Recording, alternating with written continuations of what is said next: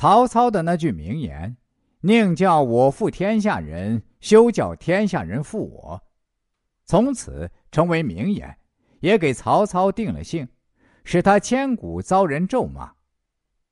因为中国的儒教文化就有宁人负我，我无负人的自我牺牲精神在内。其实，即使在物质相对贫乏的原始社会里，人欲尚不到横流的地步，就出现过那种互相倾轧、尔虞我诈、势不两立、不共戴天的人吃人的现象。儒家所追求的忠孝仁爱礼智信，是要在一定的物质基础上，还要在一定的时间基础上，才能成气候。在此之前，这种美德也多半属于憧憬，止于期待。何况在那种血肉纷飞的战争时代，何况在那人人自危的恐怖世界，焉有不复之理？只不过在程度上，个人有所不同罢了。细想起来，曹操敢这样做，敢这样说，不也光明坦荡，心口如一？不失英雄本色吗？比之那些实际上如此行事，偏又做出一番假张志，满嘴文章道德，甚至还流出两滴鳄鱼泪者，要高尚的多，堂皇的多。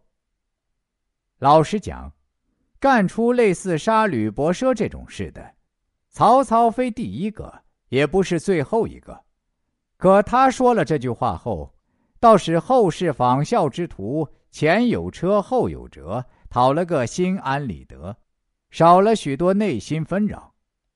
于是，古时上自领袖群伦者杀功臣戮贤良，下至一般干部者卖主子叛亲友，便以自己生存为理由，放开手脚的去干了。有胆有种的曹操，敢于打出第一枪。了不起！以献刀为名，行刺董卓。《三国志》称曹操年少机警，有权术，而任侠放荡。这种行刺的事，也只有他干得出来。少年气盛，青春旺发，是很容易生出这种浪漫主义的激情来的。逃亡途中，警惕过度，将信就疑。而处于高度紧张中，草木皆兵，因错误判断，为脱身求全，错杀吕伯奢一家，也未必不是情有可原的。否则，捉放草里的陈宫也不会与他一起开了杀戒。陈宫后来放弃与曹操合作，分道扬镳，也是觉得阿满杀了又杀，斩草除根，也忒无情，狠绝了些。可别忘了，这正是曹操的机警之处，不得不防患于未然也。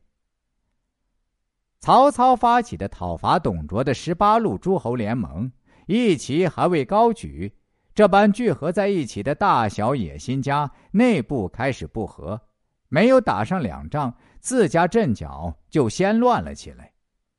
这是所有苟合组成的阵营总是要发生的事情。